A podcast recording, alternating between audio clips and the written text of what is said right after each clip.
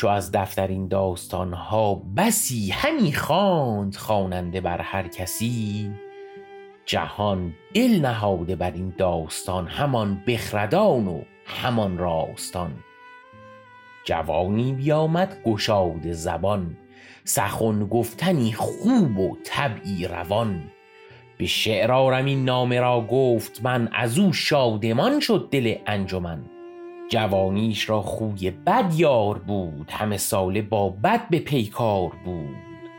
بر او تاختن کرد ناگاه مرگ نهادش به سر بر یکی تیره ترگ. بدان خوی بد جان شیرین بداد نبود از جهان دلش یک روز شاد. یکایک از او بخت برگشته شد به دست یکی بنده بر کشته شد. برفت او و این نامه ناگفته ماند. چنان بخت بیدار او خفته ماند. الهی عفو کن گناه ورا بیفزای در حشر جاه ورا.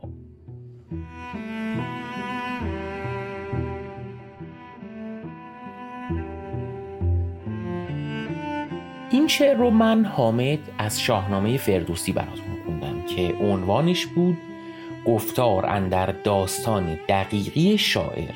که فردوسی داره قصه دقیقی شاعر که قصد کرده بود قبل از فردوسی شاهنامه را سرایش کنه رو مطرح می‌کنه.